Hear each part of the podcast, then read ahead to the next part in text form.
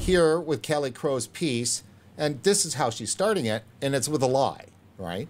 The yes. first thing, yeah, it's a lie. Yeah. Well, that's what happens when you don't do real journalism. I mean, the idea of getting another view of something. You know, I think, you know, if I called Kelly Crowe and said, I just found out Mars is going to crash into Earth next Tuesday, you know, I would think she'd probably go and ask somebody else whether Sweanor's right on this. Rather yeah, than but David, I think you're looking at this in a totalitarian outlook. The pre-totalitarian outlook is going, she's not being a very good journalist.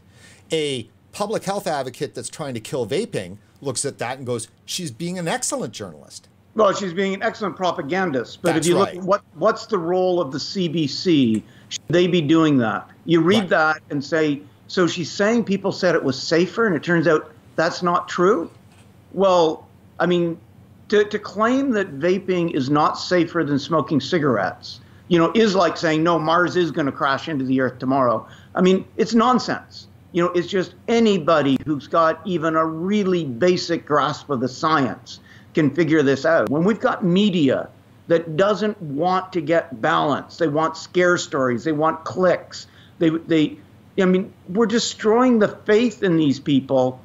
And we've seen where that takes politics in general, when people stop believing the people that actually should have been telling them the truth, should have been informing rather than deceiving them.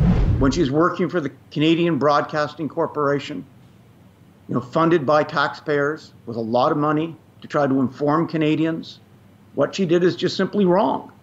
And to the extent that she succeeds in creating more fear, we see what I'm seeing now in looking at the data. We're seeing a resurgence in smoking as people who had switched to vaping are switching back to cigarettes because they've been scared. And they've been scared because of that sort of tabloid journalism.